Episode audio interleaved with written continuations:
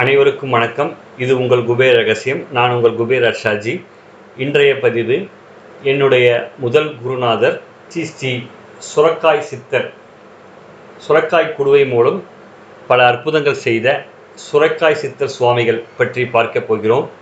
அதாவது எனக்கு ஒரு பத்து வயது இருக்கும் பொழுது என்னுடைய பெரிய தாயார் வீட்டில் நான் இருந்த பொழுது அவர்கள் பெரியபாளையம் அருகில் உள்ள ஆரணி என்ற ஊரில் இருந்த பொழுது நான் அவர்கள் வீட்டில் தங்கியிருந்த பொழுது இந்த சுரக்காய் சித்தரை பற்றி செய்வழி செய்தியாக கேள்விப்பட்டேன். அப்பொழுது அவருடைய புகைப்படம் ஒன்று என்னுடைய பெரிய தாயார் வீட்டில் பார்த்தேன்.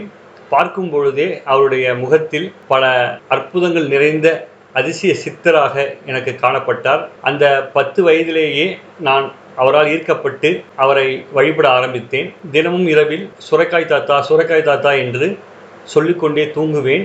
ஒரு நாள் இரவு கனவில் அவர் தோன்றி எனக்கு அருள் புரிந்தார். சுரக்காய் மூலம் ஏதோ என்னிடம் கொடுக்க நான் அதை பெற்றுக்கொண்டேன். பிறகு காலையில் எழுந்து பார்த்த பொழுது எனக்கு என்னவோ மிகப்பெரிய மாற்றம் என்னுடைய வாழ்க்கையில் நடந்தது போல இருந்தது.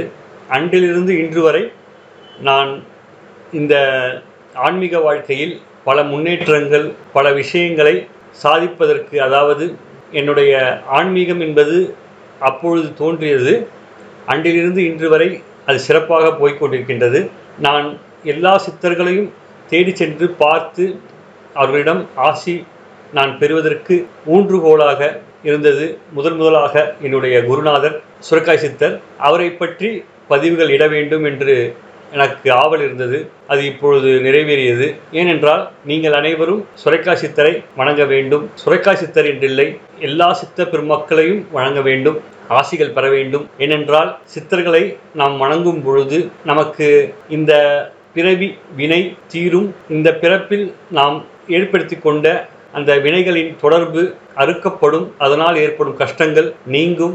இது உண்மை சத்தியம். இதை ஒவ்வொரு பதிவிலும் நான் உங்களுக்கு சொல்லிக் கொண்டிருக்கின்றேன். அதேதான் இந்த பதிவிலும் என்னுடைய முதல் சித்தரான சுரைக்காய் தாத்தா சுவாமிகள் பற்றி பதிவிட வேண்டும் அவரை பற்றி கூற வேண்டும் என்று அவரை பற்றிய வார்த்தைகள் இப்பொழுது. அதாவது சுரைக்காய் சித்தருடைய இயற்பெயர் ராமசாமி. இவர் விருதுநகர் மா மாவட்டத்தில் இருக்கிற கழுகுமலையில் இருந்து சங்கரன் கோயில் போகிற வழியில் வாகைக்குளம் என்ற ஊரில் பிறந்தவர் தன்னுடைய சுரை குடுக்கையில் இருந்து அவர் எடுத்து கொடுக்கின்ற எல்லாம் மருந்தாக இருந்தது.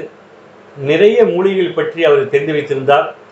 சுரைக்காயுடன் காணப்பட்டதால் இவர் சுரைக்காய் சுவாமிகள் என்று மக்களால் அன்பாகவும் மிகவும் மரியாதையாகவும் அழைக்கப்பட்டவர். சுரைக்காய் சுவாமிகள் தலையை சுற்றி சுத்தி முண்டாசு மாதிரி கட்டியிருப்பார். சில நேரங்களில் நெத்தியில் திருமண் இட்டு கொண்டிருப்பார். சில சமயம் விகுதி இருக்கும். சமயத்தில் எதுவும் இருக்காது. ஆனால் கையிலே ஒரு சுரை குடுக்கை ஒரு கம்பும் வைத்திருப்பார்.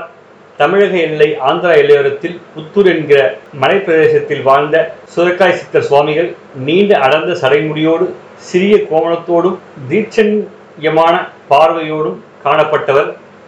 சுரக்காய் தான் பிரதான பொருள். அவர் சாப்பிடுவது தண்ணீர் அருந்துவது எல்லாம் காய்ந்த சுரைக்காய் குடுவையில் தான் முதலில் அவர் பித்து பிடித்தவர் போல் புத்தூர் திருப்பதி நகரி போன்ற இடங்களில் சுற்றித் திரிந்து கொண்டிருந்தார். மெல்ல மெல்ல அவரின் அமானுஷ்ய சக்தியும் மூலிகை மருத்துவர் என்பது தெரிய வர வரப்புத்தூர் மலையில் குடில் அமைத்து கொண்டு தன்னை தேடி வரும் நோயாளிகளுக்கு மூலிகை சாற்றையும் திருநீர் கலந்த தீர்த்தத்தையும் சுரைக்காய் குடுவையில் தருவார்.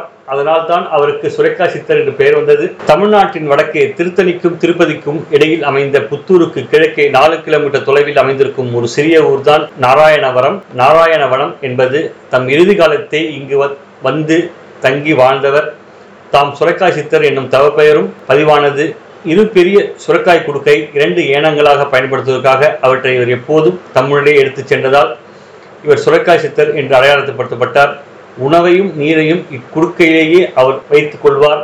இரு நாய்களை கயிறு கட்டி இழுத்து செல்வார். பிச்சை எடுத்து கொண்டு உண்டு வாழ்ந்த இவருக்கு குடும்பம் என்று ஒன்று இல்லை. உருவத்திலே இவர் சற்று குட்டையானவர் மாநிலத்தவர் கீழ்ந்த உடையும் பெரிய தலைப்பாகையும் அணிந்திருப்பார். இதுவே இவருடைய அடையாளம். இவர் பேசும் சொற்களிலிருந்து நேரான பொருளை அறிய இயலாது எதையும் மறைப்பொருளாகவே பேசுவார். சில சில நேரங்களில் தம்மிடம் வந்து தங்கள் குறைகளை கூறுவோருக்கு ஆறுதல் சொல்லுவார். நோயுற்று நலிந்தவருக்கு நோயை போக்கி அருள்வார். இடருற்றவருக்கு இடர்களை களைவார். கெடுதி வருமுன்னே குறிப்பாய் எச்சரித்து துன்புற வேண்டியவர் நெஞ்சை திடப்படுத்துவார். இவர் எப்போது பிறந்தார் எங்கு பிறந்தார் என்று எவராலும் திட்டமாக கூற முடியாது. இவர் இடையர் குலத்தில் பிறந்து ஆடு மாடு மெய்க்கும் கால் ஒரு ஓகி ஒரு யோகியரிடம் யோக பயிற்சி கற்றார் என்பர். இவர் இருநூறு ஆண்டுகளுக்கு மேல் வாழ்ந்து சமாதி அடைந்தார் என்பர் சிலர். இன்னும் சிலர் இவர் திருப்பதிக்கு அருகில் உள்ள ஒரு கிராமத்தில் பிறந்து திருவள்ளூரில் ஒரு கையில் கருணனை ஏந்தி கொண்டு நெடுங்காலம் பிச்சை எடுத்து நாளடைவில் விந்தையான மன ஆற்றலை வளர்த்து கொண்டார் என்பர். இவற்றிற்கெல்லாம் உறுதியான கண்கூடான சான்றுகள் ஒன்றும் இல்லை. இவரது சமயம் வைணவம் என்றோ சைவ சைவம் என்றோ பாகுபாடு கிடையாது. இவரது சமயம் வைணவம் என்றோ சைவம் என்றோ பாகுபடுத்த இயலாது. குறுகிய நெறிகளை பின்பற்றும் சமயங்களை கடந்து நின்றவர் இவர். சமய குறிகளை அணிவது இவர் வழக்கமன்று. ஆனால் எவரேனும் திருநீரோ திருமண்ணோ அவர் நெற்றில் சாட்டினால் அதற்கு அவர் முகம் சுளிப்பதில்லை. அவர்கள் மகிழட்டும் என்று அவர் சும்மா இருந்து விடுவார். அவரை பற்றிய சித்தர் நடக்கப் போவதை முன்கூட்டியே அறிவார் என்பதற்கு ஒரு நிகழ்வு. ஒரு நாள் இரவு பன்னெண்டு முப்பது மணிக்கு சுரைக்காய் சித்தர் அவர்கள் பாவம் ஒரு ஏழை பெண் இறக்கப் போகிறாள் குளத்தில் விழுந்து தற்கொலை செய்து கொள்ளப் போகிறாள் உடனே விரைந்து சென்று அவரை காப்பாற்றுங்கள் என்று அழுது கொண்டே சொன்னார். உடனே அவரது பக்தர்கள் அங்கிருந்து தோட்டத்தின் தொலைவான மூலையில் இருந்த ஒரு குளத்தில் சென்று தேடிய போது அங்கு எவருமே இல்லை. இதை ஓடிச் சென்று சித்தரிடம் தெரிவித்த போது தவறான இடத்தில் தேடி பார்த்துள்ளீர்கள் என்று கடிந்து கொண்டு அவர்களிடம் தொலைவில் உள்ள குளத்தை பற்றிய விவரங்களை கூறினார். மறுபடியும் சித்தர் குறிப்பிட்ட இடத்திற்கு விரைந்து சென்று தேடிய போது ஒரு பெண் தற்கொலை செய்து முயற்சியாக குளத்தின் ஆழமான பகுதியில் அந்த நள்ளிரவில் குளத்தில் மூழ்கி விட முயல்வதை பார்த்த அவர்கள் அவளிடம் அறிவுரை கூறி அவளது முயற்சியை கைவிட செய்தனர். அவள் தன் நோயின் துன்பம் காரணமாக அவ்வாறு தற்கொலை தற்கொலையில் ஈடுபட துணிந்தால் சித்தர் தாம் பிறப்பெடுத்ததன் குறிக்கோள் முடிவுற்றதால் இவ்வுலகை விட்டு நீங்க உறுதி பூண்டார். அவர் சமாதி அடைவதற்கு சில மாதங்கள் முன்பாக அவரது பக்தர் திரு ரத்ன சபாபதி பிள்ளை தம் பணியிடம் செல்ல வேண்டியிருந்ததால் சுரைக்காய் சித்தரிடம் விடைபெற சென்றபோது மறுபடியும் இவரை சந்திக்கும் பேறு எப்போது கிட்டும் என்று எண்ணினார். அப்போது சித்திரத்தே குத்தி அப்புறத்தே வைக்கிறதே அதை பார்த்து கொள்வதே தானே என்று அங்கே மாட்டியிருந்த தம் புகைப்படத்தை காட்டினால் இதுவே ரத்ன சௌபாதியுடனான இறுதி சந்திப்பு என்பதை அவர் மறைமுகமாக சுட்டிக்காட்டினார். அவருடைய அதிசயமான செயல்களை பார்ப்போம். ஒருபோது ஒரு கிழவி தன் பேத்தியை அழைத்து வந்து சித்தரிடம் காண்பித்தால் நெடுநாள் காய்ச்சலால் அப்பேத்தி உடல் மெலிந்து எலும்பும் தோலுமாக ஆகியிருந்தால் மருத்துவர் நோய் இன்னது என்று அறியாதவராக கைவிட்டிருந்தனர். சுரக்காய் சித்தர் அந்நோய் அந்நோயாளி மேல் இரக்கம் கொண்டு அவளை ஆசீர்வதித்து தரையில் இருந்த மண்ணை எடுத்து கொடுத்து அப்பெண்ணுக்கு மருந்தாக அளிக்கச் செய்தார். அவ்வாறு செய்த சில நாட்களிலேயே அந்நோய் அகன்றது. ஒரே மாதத்தில் அவள் உடல்நிலை பெற்றால் ஒருபோது வண்ணான் ஒருவன் ராசப்பிளவை நோயினால் அளவிலா துன்பமுற்று சுரக்காய் சித்தரின் திருவடிகளில் வீழ்ந்து வணங்கினான். சித்தர் அவனை ஆசீர்வதித்து கழுத்திலும் முதுகிலும் உள்ள பிளவையில் புலியை அரைத்து தடவினால் ஆறிவிடும் என்று சொல்லி அனுப்பினார். அவர் மேல் நம்பிக்கை கொண்டு சித்தர் அவனை ஆசீர்வதித்து கழுத்திலும் முதுகிலும் உள்ள பிளவையில் புலியை அரைத்து தடவினால் ஆறிவிடும் என்று சொல்லி அனுப்பினார்.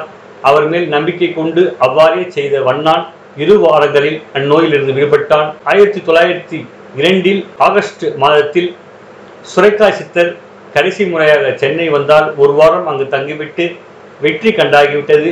இனி ஒரு நொடியும் தாழ்த்தக்கூடாது என்று சொல்லி வழக்கமாக அவருடன் இரு இருப்போரை எல்லாம் சென்னையை விட்டுவிட்டு திரு. புருஷோத்தமன் நாயுடுவுடன் நாராயணபுரத்திற்கு புறப்பட்டு இரவே புத்தூர் சென்றடைந்து அங்கிரவு தங்கினார். அடுத்த நாள் அங்கிருந்து ஒரு கூட்டத்துடன் புறப்பட்டார். உள்ளத்தை உருக்கும் பாடலை பாடிக்கொண்டும் இறைவனை நெஞ்சார வழிபட்டு கொண்டும் இறைவனுக்கு நன்றி தெரிவித்தும் அவர் எழுப்பிய இன்னிசை கேட்பவர்கள் காதில் தேனாய் ஒலித்தது. அவரும் சென்றடைந்ததும் புருஷோத்தம நாயுடு பாப்பையா செட்டி ஆகியோரிடம் நான் நாளை மறுநாள் என்னுடைய ஊருக்கு போகிறேன் என்றார். அன்று இரவு தம் தாகத்தை தணிக்க பத்து படி தண்ணீர் குடித்தார். ஆனாலும் மலம் ஏதும் கழிக்கவில்லை. மறுநாள் அவரது வேண்டுகோளின்படி புருஷோத்தம நாயுடு நூற்றி ஐம்பது குடங்கள் தண்ணீர் கொண்டு வந்து அவர் மேல் ஊட்டினார். அப்போது நள்ளிரவு பன்னெண்டு மணி சித்தர் வடக்கு நோக்கி அமர்ந்து கொண்டு புருஷோத்தம நாயுடுவிடம் தேங்காயும் கற்பூரமும் இல்லையா? என்று கேட்டார். நாயுடு பாப்பையா செட்டியிடம் சென்று சித்தர் விரைந்து உலக வாழ்வை விட்டு நீங்கிடுவார் என்று தாம் அஞ்சுவதாக சொல்லி தேங்காயும் கற்பூரமும் கொடுக்கும்படி வேண்டினார். செட்டியும் அவற்றை கொடுத்தார். ஆனால் சித்தர் நாயுடுவிடம் தாம் மறுநாள் பகல் பன்னிரண்டு மணிக்கு உயிர் நீப்பதாக செய்தி காட்டினார். சித்தர் வாய் திறவாது அணை புக்கை காட்டி தேங்காய் உடைத்து கற்பூரம் ஏற்றுமாறு குறிப்பிட்டார். அவ்வாறு செய்ததும் சித்தர் புருஷோத்தம நாயுடுவின் மேல் மெதுவாக சாய்ந்தார். அப்படியே இறைவனோடு ஒன்றிவிட்டார். அடுத்த நாள் அவர் ஏற்கனவே வழியில் வளர்ந்திருந்த நாக தாலி செடிகளை அகற்றி அங்கிருந்து குழிகளில் கூழாங்கற்களையும் மணலையும் நிரப்பி சீர்திருத்தி வைத்திருந்த நிலவெளியில் நில வெளியில் அவரது மெய்யுடன் சமாதி வைக்கப்பட்டது. பின்னர் சமாதி வைக்கப்பட்ட இடம் கோவிலாக கட்டி எழுப்பப்பட்டது. இப்பொழுது அந்த சுரக்காசித்த சுவாமிகள் ஜீவசமாதி அடைந்துவிட்டார். அங்கு அன்றாடம் வழிபாடு நடத்தப்படுகிறது. நூற்றுக்கணக்கானோர் நாள்தோறும் வந்து பல குறைவிலிருந்து வந்து வழிபட்டு அவர் வரலை பெற்று செல்கின்றனர். இந்த இடத்தில் தியானம் செய்கிற போது பிற இடங்களில் ஏற்படாத ஒரு முனைப்பட்ட ஒரு முகப்பட்ட தியானம் கை கொடுக்கிறது. மக்கள் சிலர் சித்தரின் நினைவாக சுரைக்காய்களை கட்டுகின்றனர். இங்கு சுரைக்காய் வாங்கி வந்து மனதில் வேண்டி சமர்ப்பித்தால் நேர்மையான கோரிக்கைகள் நிறைவேறும் என்பது உண்மை. சுரைக்காய் சித்தர் வாழ்ந்த காலத்தில் கட்டுமரங்களை காட்டு மரங்களை வெட்டி வந்து கொளுத்தி குளிர் காய்வதை அவர் வழக்கமாக கொண்டிருந்தார். அப்போது மக்களுக்கு தீயை சூழ்ந்து உட்காருவார். அதன் தொடர்ச்சியாக இன்றும் வேப்பமர விறகுகளை கொளுத்தப்படுகின்றன. மக்கள் உடல் நோயை தீர்க்கும் வெற்றியை தந்திரும் என்ற நம்பிக்கையில் அதன் சாம்பலை உடலில் தழுவிக் கொள்கின்றனர். பிள்ளை இல்லாதோர் வேண்டி பிள்ளை பிறந்தால் பிள்ளையின் எடைக்கு எடை காசு தருகின்றனர். பேய் பிசாசை பிடித்தோர் பில்லி சூனிய பாதிப்புடையோர் அதிலிருந்து விடுபட இங்கு வந்து இங்கு வருகின்றனர். திருமண தடை குடும்ப சிக்கல் நீங்க வேண்டியும் மக்கள் சித்தர் சமாதிக்கு வருகின்றனர். இக்கோவில் தனியாரால் பேணப்படுகிறது. காலை ஆறு மணி முதல் பன்னெண்டு மணி வரையும் மாலை மூன்று முப்பதிலிருந்து எட்டு முப்பது மணி வரையும் கோவில் திறந்திருக்கும். அமாவாசை பௌர்ணமி நாட்களில் சிறப்பு வழிபாடு இங்கு நடைபெறுகிறது. நாள் முழுவதும் கோவில் திறந்திருக்கும். அன்று பக்தர்களுக்கு பொதுமக்களுக்கும் நண்பகலும் இரவிலும் அன்னதானம் உண்டு. இது சுரக்காய் சித்தர் சுவாமிகளின் எந்திரம். இப்பொழுது சுரக்காய் சித்தர் சுவாமிகளின் போற்றி. அனைவரும் இதை சொல்வோம். ஓம் தாத்தா ஸ்ரீ தாத்தா சுரக்காய் தாத்தா. ஓம் சாமி ஸ்ரீ சாமி சுரக்காய் சாமி. ஐயா தாத்தா ஆனந்த தாத்தா அருள்வாய் தாத்தா. ஓம் குருவே சரணம் சரணம் சரணம் சரணம். உலகம் உள்ளவரை உங்கள் பாதத்தில் பக்தர்கள் சரணம். ஐயா சரணம் சாமி சரணம் தாத்தா சரணம்.